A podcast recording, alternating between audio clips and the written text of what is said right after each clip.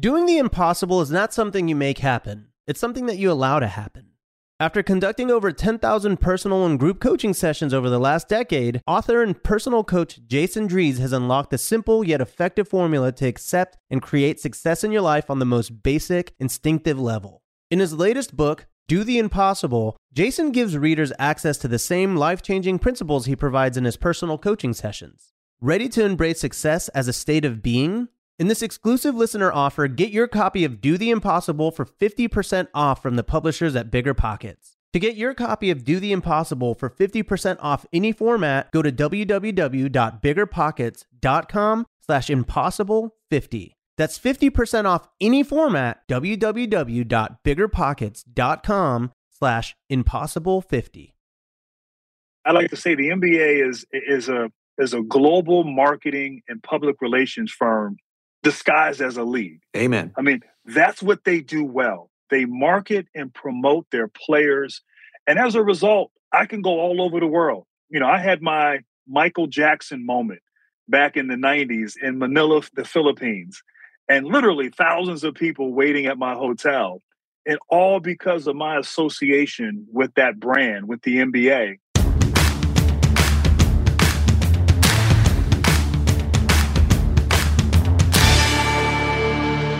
Welcome to On Brand with Donny Deutsch. Uh, I am Donny Deutsch, and this is the show on brand that is built on a simple premise that everything and everybody is a brand. Every celebrity, every athlete, every company, every institution, all brands. We do two things here. We interview a big personality about their own personal brand. Today, it's one of the great NBA players of all time, Grant Hill, who is, of course, uh, one of the top announcers now. Brilliant guy, brilliant player. Uh, really thoughtful. We're gonna have a lot of fun with Grant Hill, and if you if you have any interest in basketball or sports or just anything really, he's he's just a great guy to listen to. And we do what we call our brands of the week, and these are the brands that are kind of driving the zeitgeist: who's up, who's down, and who's kind of making things go. So let's get right into our brands of the week. First one, brand down, huge brand down for Truth Social. This is Trump's uh, Twitter 2.0 since he got thrown off of Twitter and you know where he posts all his tweets or whatever you call them on Truth Social, and it's basically crumbling. No surprise here. You know, we, we, have documented many times that his businesses, the Trump's businesses that have failed, and this is going to be the newest one. Six months after his high-profile launch, basically it's facing major financial challenges. His traffic remains puny. The company that is scheduled to acquire it expresses fear that its legal troubles could lead to a decline in its popularity. Stock prices plunged 75% since its March peak. In reporting a filing last week, it lost six and a half million in the first half of the year. Its financial base has started to crumble, uh, on and on and on. This thing is a disaster, like just about everything else that Donald, Donald Trump touches. Brand down for the state of Texas. There you go. This is this is a really nice one. Texans who perform abortions now face up to life in prison, hundred thousand dollar fine. Performing an abortion is now obviously a felony, punishable by up to life in prison after its trigger laws. There you go. The statute also says the attorney general shall seek a civil penalty of not less than $100,000. So if you're somebody that's performing an abortion, say somebody, let's say a 13 year old girl is raped by her uncle, and they come to you and you perform an abortion to help this poor little girl, you could go to jail for life. And just like Louisiana, let's also get a brand down. This is, another, this is another thing where the, you know, this Roe v. Wade, the, the, the collateral damage of the overturning of it. A woman carrying a fetus without a skull had to go to another state because she couldn't get an abortion in Louisiana. She was the birth defective. The, the baby would not survive. So, baby, she found out 10 weeks into her pregnancy that the unborn child had a condition called acrania, where the fetus skull does not form from inside the womb. Said the baby was a lethal condition, was not survived versus past week, but she had to carry her baby till the end to bury the baby. And they, they, they she couldn't get an abortion under these circumstances. So there you go, Louisiana. There you go, Texas. Brand out for Joe Manchin.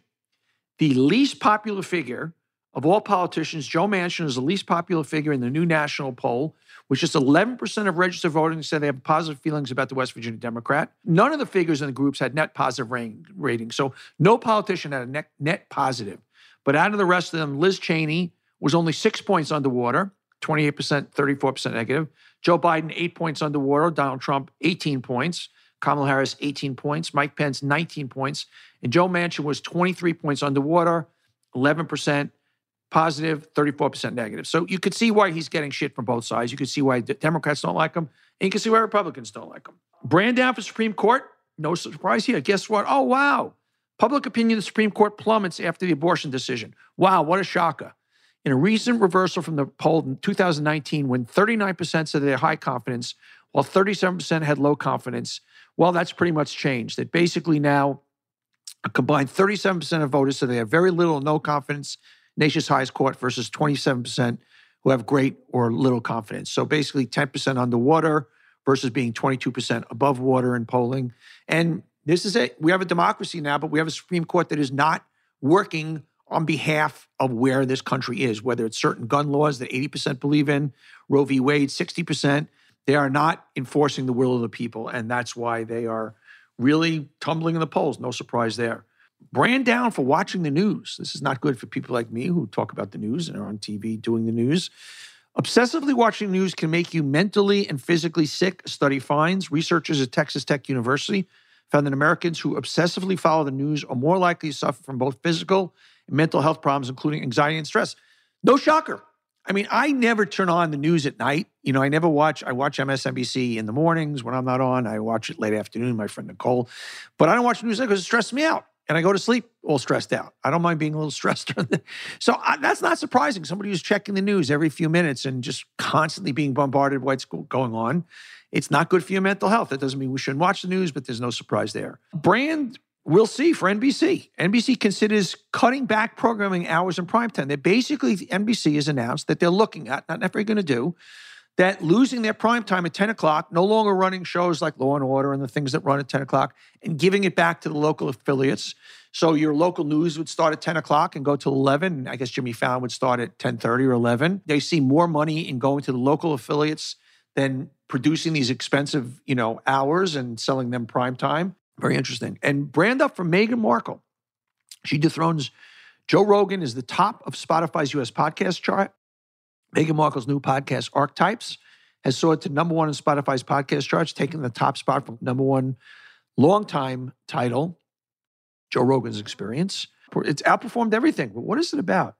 I don't know. I should know this if I'm talking about that it's a brand up, but I just do know. I know it's doing really, really well. Brand out for Apple. The feds are thinking about an antitrust case against Apple.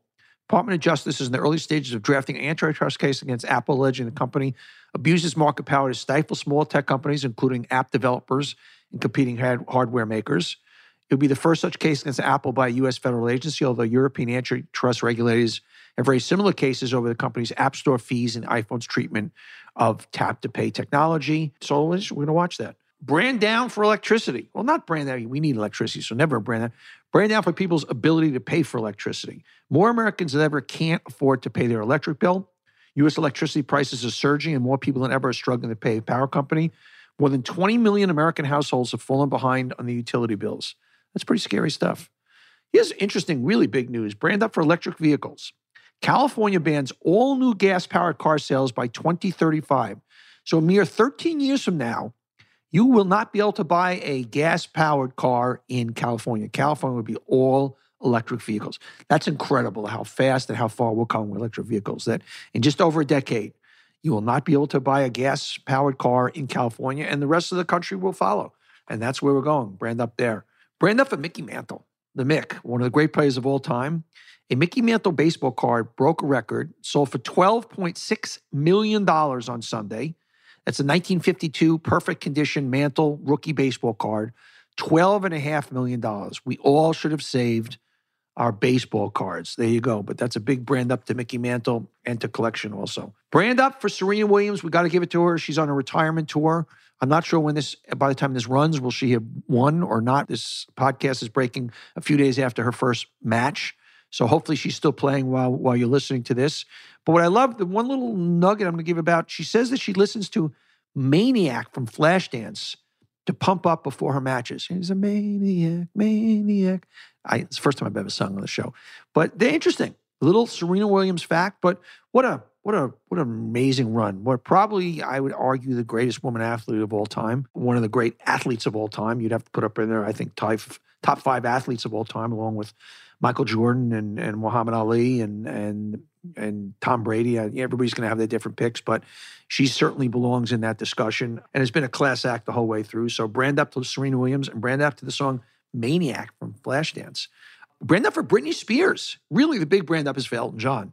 because Britney Spears has her first number one since 2011 with the Tiny Dancer remix that she did. It's putting her right back at number one. At midnight, Sir Elton dropped his remix of Tiny Dancer. It's called Hold Me Closer.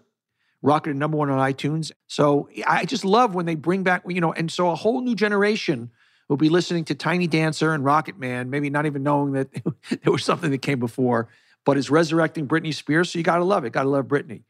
Huge brand up for Curb Your Enthusiasm. I am a monster Larry David fan. It's being renewed for 12th season by HBO, longer than Seinfeld ran. Just brilliant. Just just great TV. Brilliant guy. I have to say he's one of my five top entertainers of all time anywhere. I just I just love Larry David. Uh, had the pleasure of bumping into him once, and actually, he was very complimentary. He goes, "Yeah, I, I catch you Fridays on Morning Joe. I'm always watching Fridays. I love that. That made my day." Brand up for Fletch. Remember the movie Fletch with Chevy Chase? Well, they're doing a remake, and Jon Hamm, who I love, who I, who I think is a great actor, obviously from Mad Men fame and uh, recently in Maverick Top Gun, will be playing Fletch. And we got gotta love Fletch. Gotta, I'm going to be lining up to see that one. Brand up for the Miss England finalist named Melissa Ralph. I think that's the way I pronounce it, R A O U F. She's the first in the pageant's history to compete without makeup. There you go. We'll see how that goes for it, but gotta love that. Gotta give it that one. Brand up for Better for You alcohol. This new trending alcohol, this is really smart stuff, which are basic spirits with vitamins, minerals, and other seemingly helpful qualities. So while you're getting drunk, you could be maybe helping your health. I know that sounds like a, kind of an oxymoron. But uh, some of the examples are Vizzy, a hard seltzer from Molson Coors that contains antioxidant vitamin C from superfruit. Hard kombucha is a trending category, though nutritionists say its probiotic benefits are dubious. Slapjack, um, vodka made from jackfruit, calls key ingredient a fascinating fruit loaded with superpowers. So this is smart stuff. By the way, just like you tried to get healthier beer, why not healthier hard alcohol? And finally, and I always like to end on a high note, Oscar Mayer, brand up, huge brand up for frozen wiener pops. Oscar Mayer announces hot dog flavored popsicles. First ever cold dog. Hot, I'm going to let that sit with you for a hot dog flavored popsicles. I am in. That's all I can say about that. And those are our brands of the week. Now let's get to our interview with the great Grant Hill. I am thrilled at today's guest. This introduction is going to be a long one because he's got a lot going on. Uh, Grant Hill, his new book, Game and Autobiography, is a bestseller. He is a seven time NBA All Star, a five time All NBAer, NBA Hall of Fame a member, uh, two time NCAA champion, head of men's uh, bas- USA basketball, part owner of the Atlanta Hawks, businessman. Have I forgotten anything? I mean, there's there's a lot to get through with you, my friend. no, you're good. You're good, Donny. I appreciate it. Thank you. Thanks for being here. We were just talking offline, and um, I, we I first got a chance and pleasure meeting you in my old CNBC show 15 years ago, uh, and you've done so much. First of all, before we get to the biography, how is it being an, an NBA owner? I mean, that's just got to be nothing more. If I know you're part of Tony Ressler's group, the Hawks really great up and coming team. That's just got to be the best. To me, that would be my ultimate dream. You know, it is. It is incredible. And Tony is a great managing partner, a great, a great friend. To be in position of ownership, uh, to have that responsibility, uh, it, it's fun. It's nerve wracking. It's hard. It's a hard business. It's a hard business to, to win a championship. Uh, but when you're with good people, it's it's fantastic. And we're in a great market, as you said, up and coming you know, historically, we we've had a chance to come in and really add value. And thankfully, Tony and his leadership and vision uh, and commitment, you know, we've been able to sort of build our infrastructure uh, and, and, really build an emotional connection with our fans and our audience. Uh, and it certainly helps when you have a good young player in Trae Young who yeah. has a lot of runway in front of him. So. Yeah certainly a lot of fun. It is really you know, what the NBA and, and, you're a prime example of that. Why the NBA I think has been so successful in marketing, I think more so than any other league. They've understood it's a star system. They've understood it's always a handful of players uh, that make the sport. It's not the uniform; it's the players. Uh, and you know, you were one of those players in your heyday. And as you said, Trae Young is one of those guys today. We go team by team with Ja Morant. I mean, there's just a great young crop of NBA guys right now.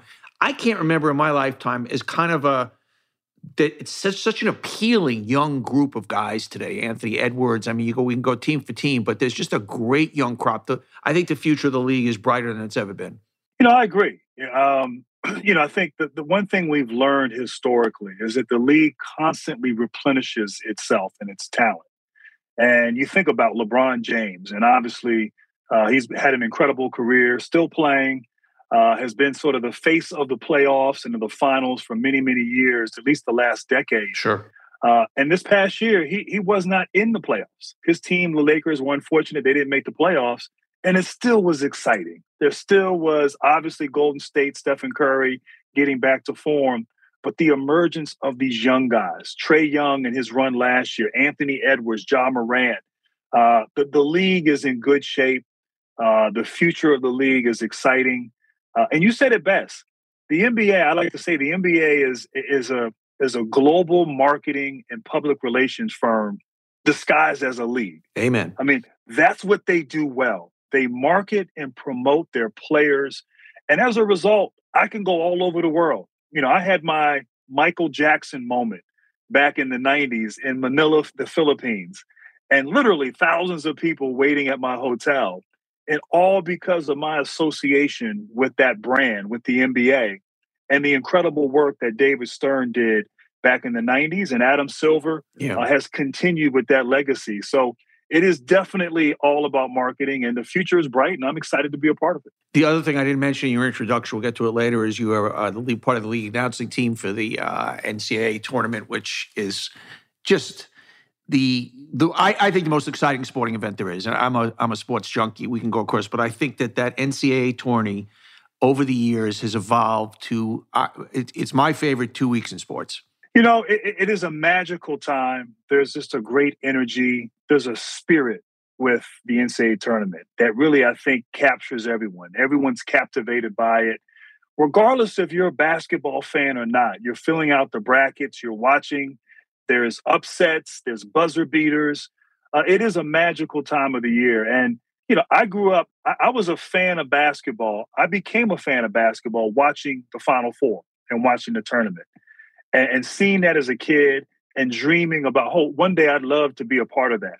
And then I was fortunate to be a part of it and to win championships. And now, you know, in middle age, which is hard for me to say, but now in middle age, you know, now I'm, I'm, i get a chance to, to to call the game and work with Jim Nantz and Bill Raftery.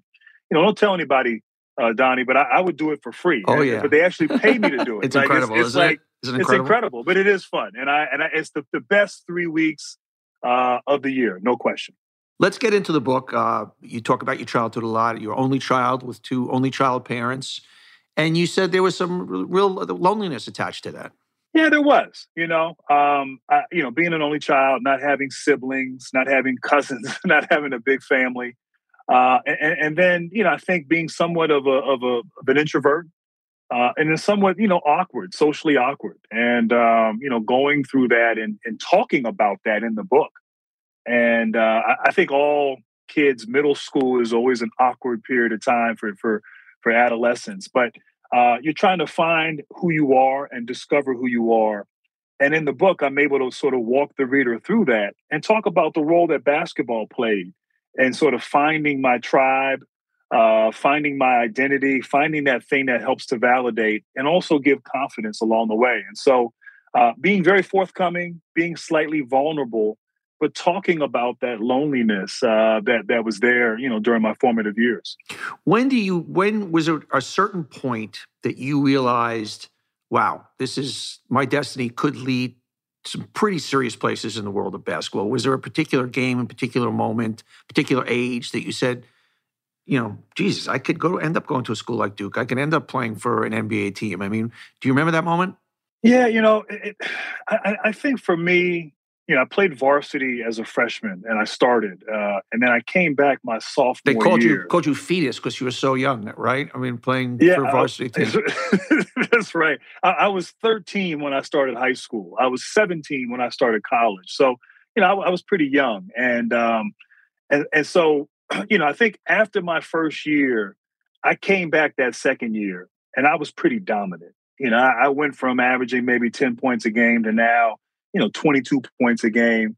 Uh, and and really kind of ascended to a whole nother level. And at that point, I was like, okay, you know, I'm playing against guys who are older, who have committed to go on and play at big time uh, college programs.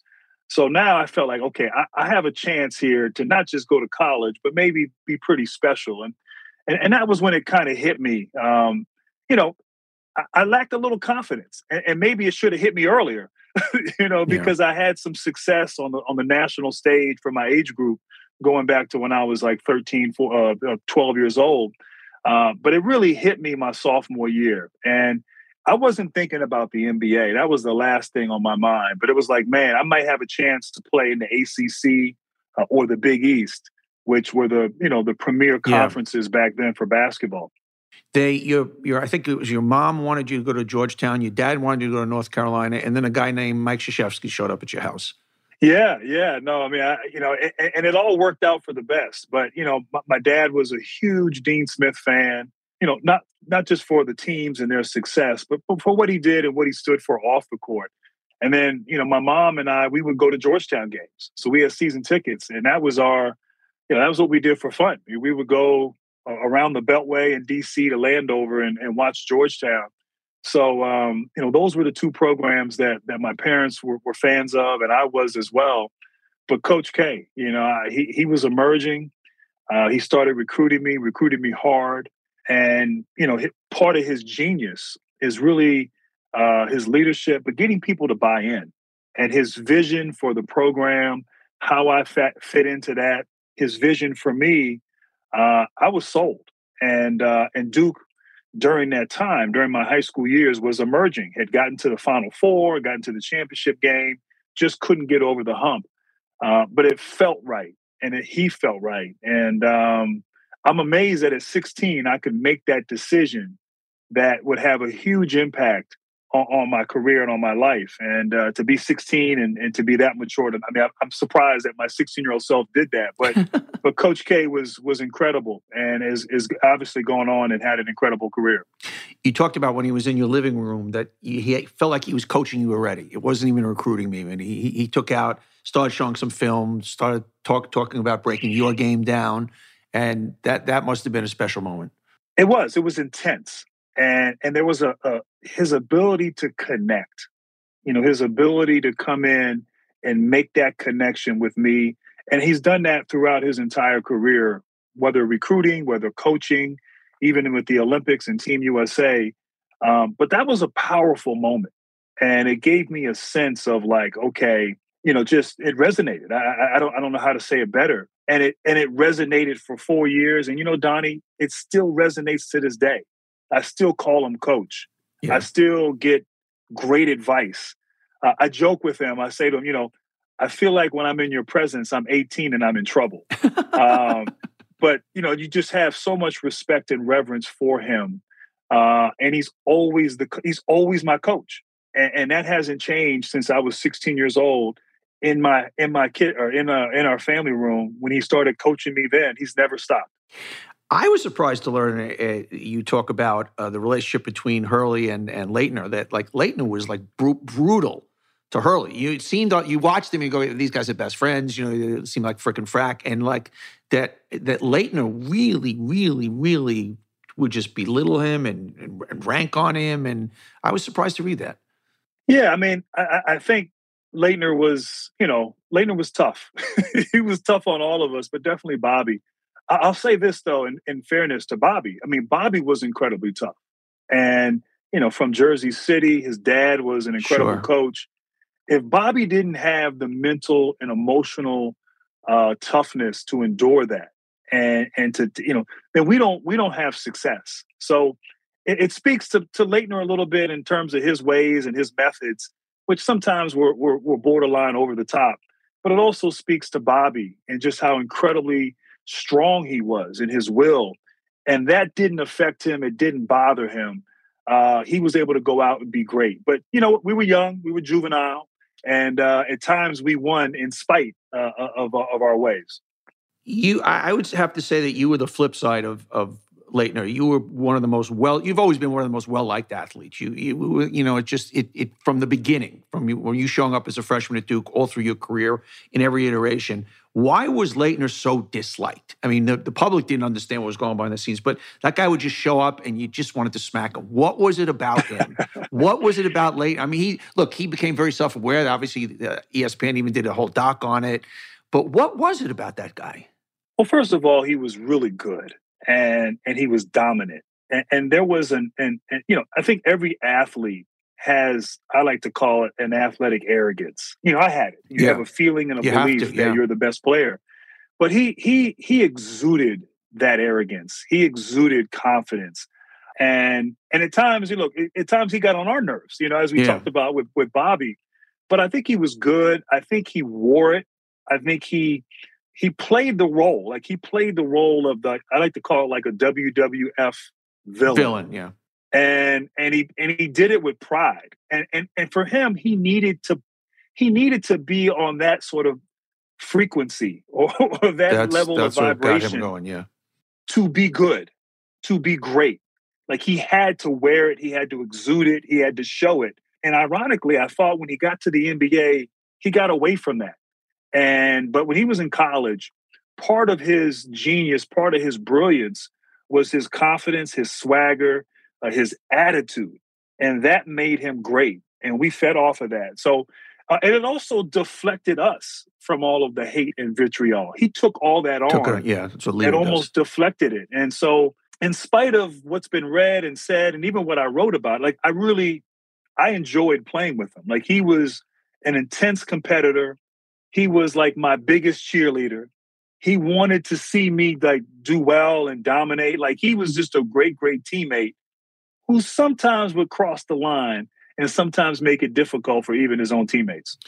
I got you've probably at every dinner party you've been through your entire life, you've had to replay this play, the play. But I, I got to ask you about it. Your, you know, uh, Duke Kentucky game probably goes down as the greatest college basketball game, if not one of the certainly the greatest. You throw a court, a full length court pass. What take me inside your mind as that play is enveloped? Was that a play that was called? Was that you just chucked? I mean, what? Take me to the moment you stand in the baseline Pitino, for whatever reason, decides not to put somebody in front of you, and that's been second guessed ever since then. And, and take me back to that play. Yeah, no, just an incredible moment. Uh, first of all, we we never practiced that particular play, but we would practice everyday baseball passes, and we really? did it every day as part of our warm up. We would do these two man drills, wow. and uh, we would we would end them with baseball passes to your partner. Uh, so that pass was worked on. It wasn't something that, you know, I'd never done before, never done it in a game, mm-hmm. but had done it in practice every day. And that moment, I mean, it really it speaks to a lot of things that happened I thought were incredible. First of all, Coach K. You know, we we we were in this tough game. Sean Woods from Kentucky hits that shot with 2.1 seconds left, and he calls a timeout. And Coach K meets us out on the floor. So he comes to us as we're coming to the bench. And his body language, his demeanor, and what he said was almost like he he was there to give us strength and give us confidence. And you know, it was pretty simple what he said. He, he asked me, Grant, can you make the pass?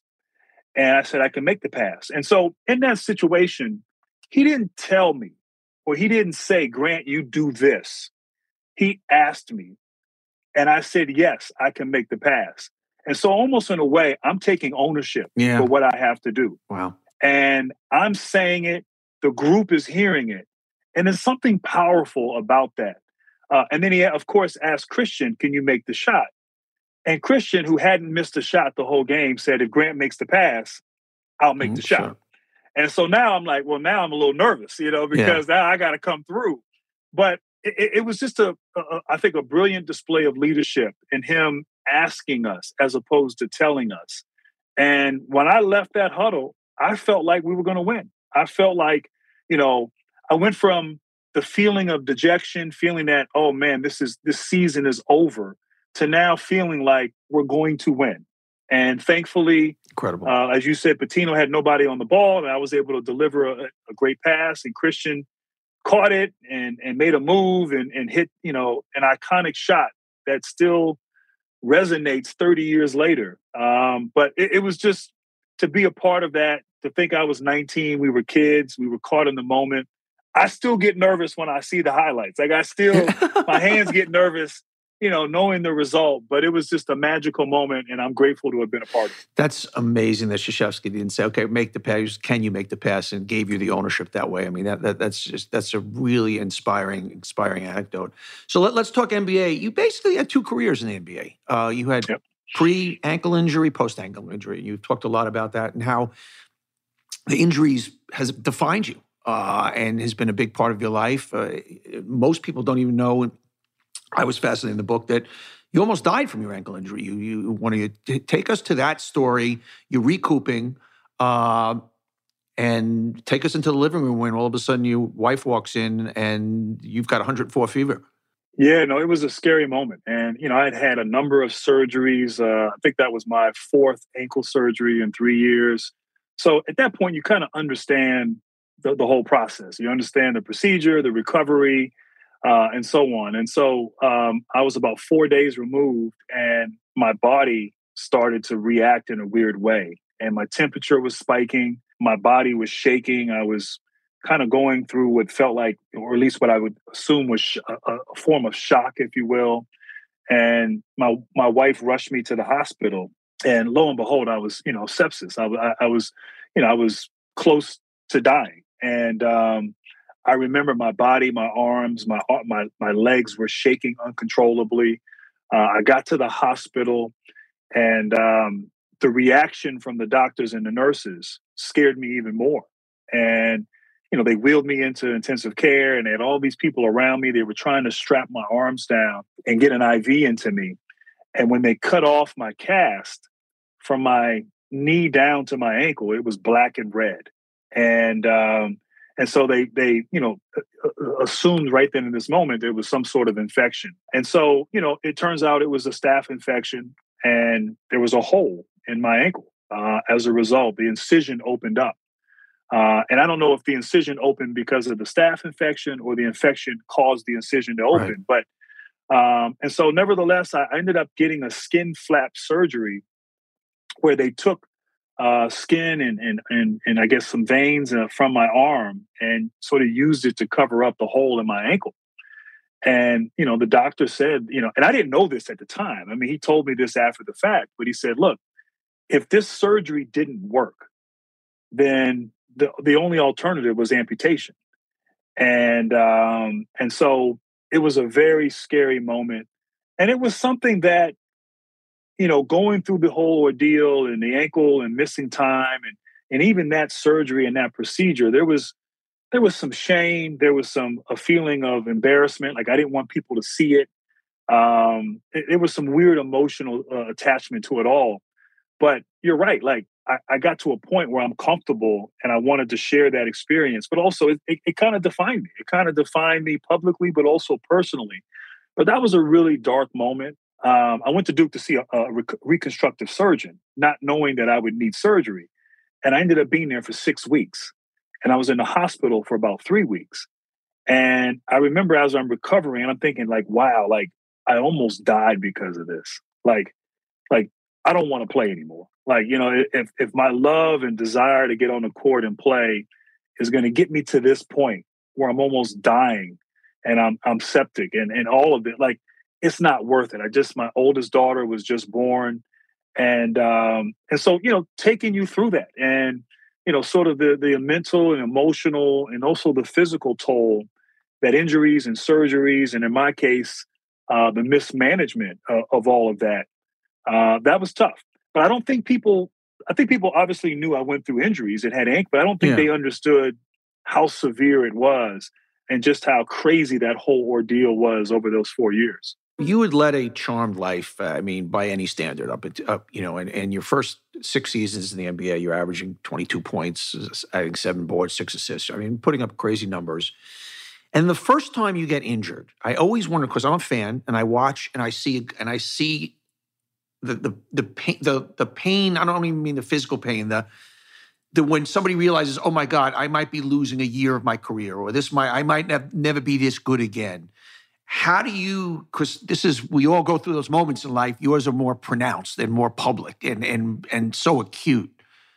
How do you kind of get over how do you rally yourself when you go fuck I, am gonna take this is gonna be six months of therapy and i don't know if i'm gonna be able to play again i don't know if i'm gonna be this good again and what what what's the motive what's the tools you use to get yourself over that hump? You know as i was writing this book and you go back and live in certain moments of your life and in that particular moment, I asked myself, like, how, how did I get through that? How, how did I? I think I I was somewhat numb and maybe emotionally numb. Uh, I think I suppressed a lot of that. Uh, and I actually probably had to deal with that in the process of writing the book. Mm-hmm. And a lot of things I had to unpack that I didn't in real time 20 years ago. But I also think sports conditions you in a lot of ways to learn how to, you know, overcome. You know, there's constant obstacles. There's constantly pushing yourself, testing your limits. I, I, like to say that's the reason why there's upsets. That's the reason why yeah. we come out of a huddle against Kentucky and think we're going to win and do the unthinkable. And so, you know, that's ingrained in you as an athlete, and particularly at a high level. And so, in the midst of all of that, I kept thinking, okay, I'm I'm coming back. I'm going to do whatever it takes. It wasn't easy by any stretch of the imagination, and there were lonely moments, and but you kept looking ahead. You kept thinking, okay, what do I have to do? Do I have to eat right? I have to train. I have to, you know, read certain books. I look for inspiration. You were grasping for anything and everything during those dark moments. But I, I kept looking ahead and kept believing that that I'd get back. And I kept believing that I would make up for it on the back end. You know, it's funny. I used to say during all that, you know what? I'll play till I'm 40 because I'm not getting the, the wear and tear those years I was sitting out. Right. So I'm going to make up for it. And you did. And play till I was 40. And what's funny is my last year in the NBA with the Clippers, I turned 40. October 5th was my birthday. And I, I, I had my last injury that day. I tore my knee, was out for three months, and really should have retired then. Uh, and so, like the day I turned 40, my body just expired. So I'm saying I should have said 45 when I was going through all that. I could have played even longer.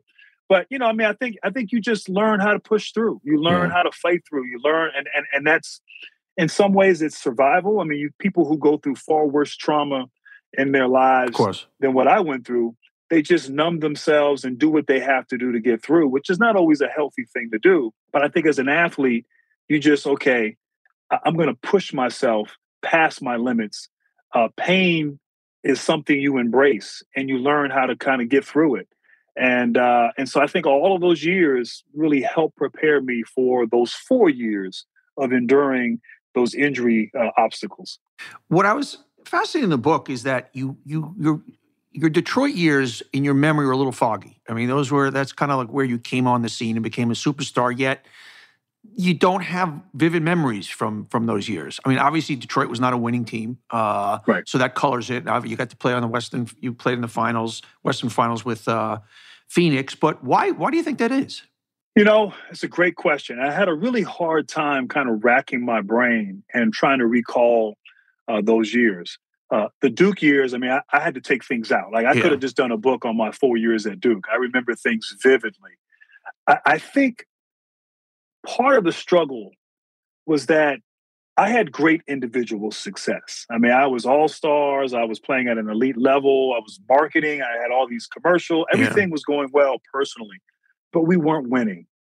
And I took the blame and the responsibility personally for that. And it was almost like I didn't allow myself or give myself permission to enjoy it. Because ultimately, the one thing that I desired, the one thing that I wanted to do was just to win all the other stuff I didn't really care about. Mm-hmm. I wanted to win. And that's all we did in college. You know, my four years in college, I never cared about my numbers or, or points or scoring yeah. or individual. It was the ultimate goal was to win. Yeah. And and so we didn't have that. And I was miserable and I blamed myself for that. So I didn't allow myself to enjoy the moments, enjoy the good. And and going through the book and and talking to people and even even after writing the book I, I, just i didn't allow myself to really have fun and appreciate the good moments yeah. uh, that i had and we had as a group and uh, and so going through it in real time like i just i wasn't happy like i, I and it wasn't it wasn't sort of you know aimed towards the city or the organization.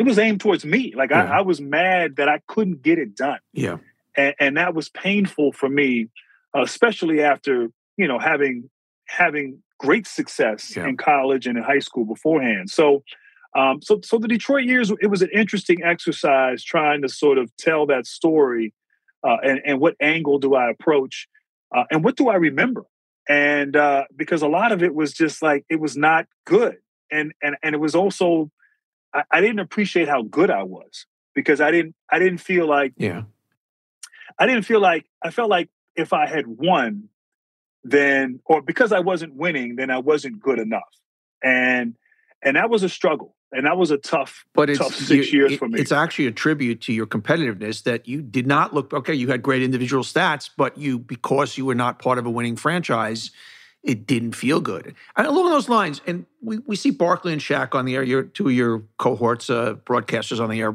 busting each other's chops. And a big theme all the time from Shaq to, to Barkley is you never won a championship. You know, you never won a championship. And you're one of the greatest players. You certainly won Olympic gold, and you certainly won uh, two championships with Duke. So you, you won your championships, but you didn't win the NBA championship a NBA championship. Is that something that sticks in your craw, or you just it, it is what it is, and I I'll rest on my laurels on my all my successes. Yeah, you know, I mean, I've, I've sort of made peace with what happened, you know, in Detroit. Made peace with myself, you know, um, and, and just the, the career in total. I mean, I think, I think when you're young, I'm thinking about my legacy. You know, I'm thinking about I want to be one of the great players of all time, and and that's why the losing and not or better yet the, the not winning championships or not feeling like i'm getting closer to winning championships really pained me. And you know i like to say as a professional athlete as an elite professional athlete you have to be somewhat narcissistic. You know yes, I mean? yes yes. you, you know and, and, you do to so, be successful in business also. I mean no I, question. I, I, I think ego is a mis is a misunderstood word because ego there's a lot of positive that comes with ego also uh, and, no and, question. No, know. no, no. It drives you. It's yeah. what drives you to be great. And, yes. and so I'm not saying it's a bad thing, but I think going through the injuries and going through that, and then coming back.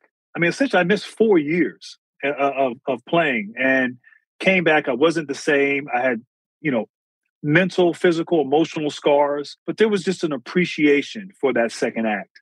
And you know, in some ways, I lost that edge you know, I lost that sort of like every time I step on the court, I'm going to be the great. Like I, I don't care if I'm going against Jordan or whomever.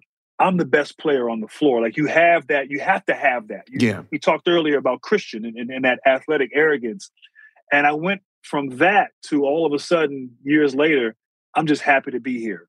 And so on one hand, that's a beautiful thing of an appreciation for the opportunity to play, but to be great you you lose that edge, you yeah. know. And, and I kind of lost it as a result of the surgeries and the, the whole injury ordeal. But you know, I, have made peace with it, and, and I'm appreciative of of the totality of my career. Every, I mean, I experienced everything. I mean, I was at the highest of highs.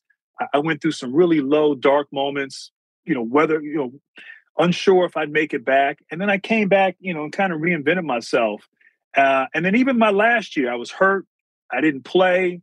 And so I kind of felt and experienced everything you can experience during your career. And so yeah, uh, I'm grateful for that. And uh, and maybe it's a way for me to sort of deflect from from not having won. Um, but, but but I'm at peace with that, and I'm okay with it.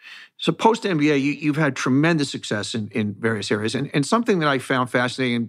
Mentioning Shaq, he's talked about this also, and I always preach this to young people: is that you basically said, okay, I want to talk to people.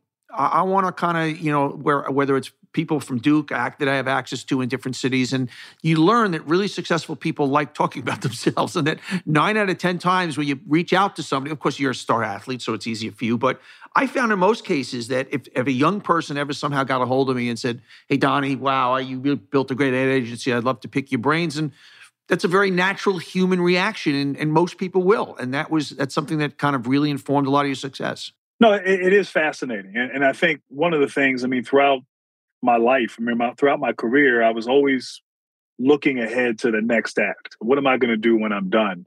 Uh, and so I, you know, while I was playing and certainly had the profile and the access, I, I would take the time to to meet with people and uh, and just pick their brain and, and learn about them and their life, their story, their journey, uh, their successes, their failures, uh, and with no sort of agenda, no, no, no trying to do work or business necessarily, just wanting to to learn. And you know, I did. I mean, people.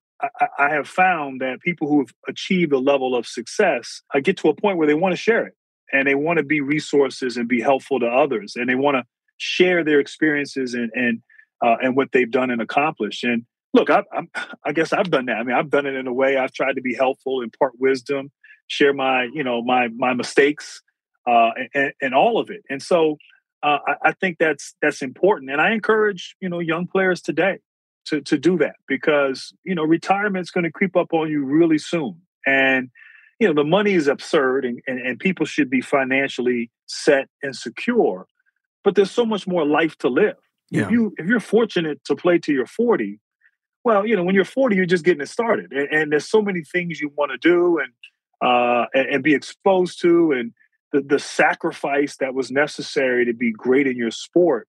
Uh, now you may want to pursue other things and other interests, and and so there's a lot more life to live. You know, you don't want to stunt your development. You want to continue to grow as an individual and as a human being, and so that's what I tried to do. That's what I'm still trying to do, and and but I'm enjoying this part of my life television and business and you know working in around sports ownership like it's just i've been able to sort of mold this life that i'm doing and stay around the game do real estate do business serve on some corporate boards uh, is really edifying like stimulating I, I, I, I if I knew retirement was this much fun, I would have done it sooner because well, I'm having you're anything but retired.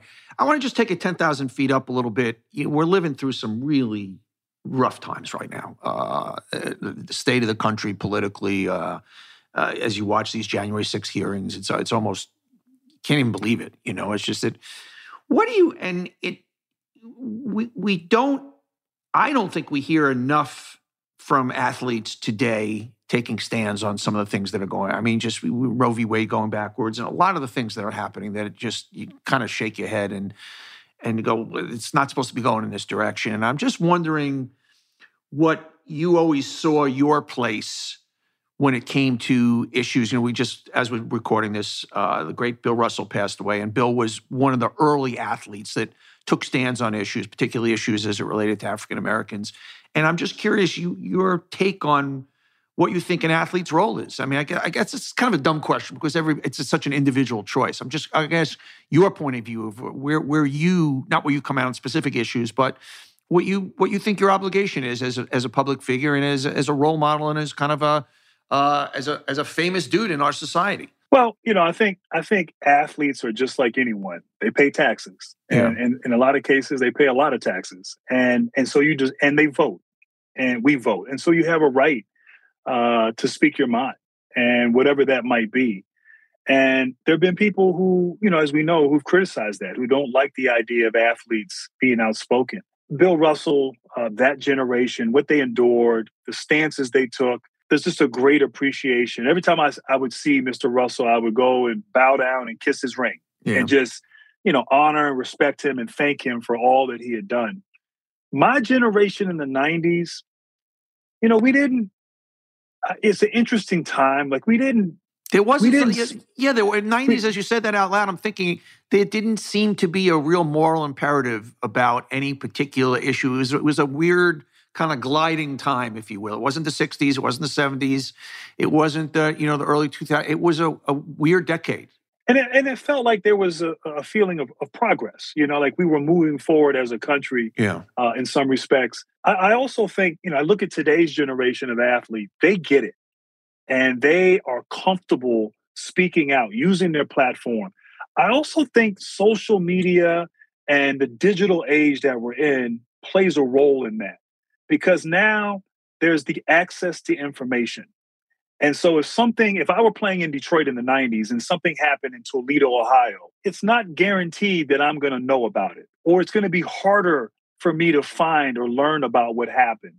Now everything happens. You you can share and exchange information. You're more aware, and then you have a generation of people, uh, and this is just in general, not just athletes, but social media. Everybody's on. Everybody now, you know, has a direct uh, line Yeah. to their to, to the world. You know, it used to be you had to write an op-ed or you had to sit down for an interview Yeah. You just pick up your Um, phone now. Yeah. now you pick up your phone and Yeah. you can say whatever and so it's it's it's empowered people and particularly athletes so this generation on a number of issues uh, i think are, are are more than willing and feel comfortable speaking out and i think there's there are those who who are uncomfortable with athletes doing that. But I think I think it's a, a, a beautiful thing. Uh, we're, we're, all taxpayers. Yeah. You know, we're American citizens, and we earn that it's, right. It's a great way of putting to, it. It's a great way of putting to do it. it. All right, final yeah. question. You've been really generous with your time, and I ask everybody this question because the whole premise of this podcast is that kind of everybody and everything today is a brand. So, what's the Grant Hill brand? you know, it's funny. I'll say this, and I think I put it in the book. Before my rookie year, my handler said, You have an opportunity to be a brand. And I didn't quite understand what that meant. Now I knew what a brand was. Sure. But I didn't I didn't equate a brand to being a, an individual. I, I, thought McDonald's and Nike, of I course, mean, those were brands. Yeah. And uh, and so now everybody, as you said, thinks of themselves or is is worried about, you know, or, or you know, I, I, think everyone is aware that they're or, or, you know that they're a brand. Um, so anyway, to answer your question, you know, I would hope that it's it's it's it's substance, it's it's integrity, it's excellence, um, it's intelligence, not perfection, because none of us are. But those are things that I've tried to live by. I've I've tried to embody, and, and I'm hopeful that that's what resonates with with those out there. And um, you know, I, I don't always get it right. I don't always make the right decision, but I think it comes from a pure place, and I've tried to live my life, you know, adhering to those principles. So. Uh, I don't know if that is consistent with what you think about the brand. Of, I think it's I right on. I think it's right on. I, I, that's what I, have tried to do. I think you are one of those transcendent athletes that you're you're you just beyond your excellence at your craft. You always exuded a decent humanity. There was just something like mm. we I, look when you you're in it when you're watching guys on TV and you watch it like you, you know them but you don't know them, of course. But something about you would always translated to a tremendous place of integrity and decency. And I, I, think that that's followed you throughout your your career and throughout your stardom. So I want to thank you. It's been 15 years since we chatted. Let's make sure it doesn't happen another 15 because we're getting too fucking old, my friend. You know, the book is the book is game and autobiography. It's a great read. You got another month to the summer. I I I, I can't say it enough to anybody. Go out, get it. It's it's going to be worth your read. It really is. Thank you, my friend. Thank you, Donny, and thank you for those kind words as well. I appreciate you. Thank you. You, you stay well to you and your family, okay? All right. You too. Thank you. Hope you enjoyed listening to On Brand uh, with Donny Deutsch. Remember to rate, review, and subscribe anywhere you get podcasts. And also, you can watch on YouTube, download our videos, and also subscribe and also give us your reviews there. Have a great week. We'll see you next week on On Brand. Hi, this is Jim Jefferies. I have a podcast out called I Don't Know About That. Each episode is a different subject. We bring an expert on, and I say everything I think I know about that subject, and then they correct me. Join in, listen to the podcast. You'll have a laugh, and you might learn something. Follow, rate, and review. I Don't Know About That with Jim Jefferies. Now on Spotify, Apple Podcasts, or wherever you like to listen. You can also catch video releases each week on YouTube.